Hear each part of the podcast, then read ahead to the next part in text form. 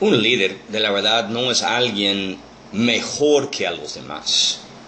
Podría ser que un líder es alguien que ve mejor que a los demás, que ve más allá que a los demás, que entiende más profundamente que a los demás, que se inspira más que a los demás.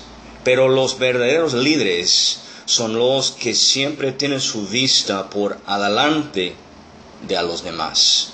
Y por eso el liderazgo así es como es. El líder tiene que ponerse enfrente. No tanto enfrente que está caminando solo, sino llevando con él o con ella gente que quieren mejorar a sus vidas conforme los principios y las cualidades que aquel líder tiene en su vida. La pregunta de hoy es, ¿con quién estoy andando para llevar a niveles más altos?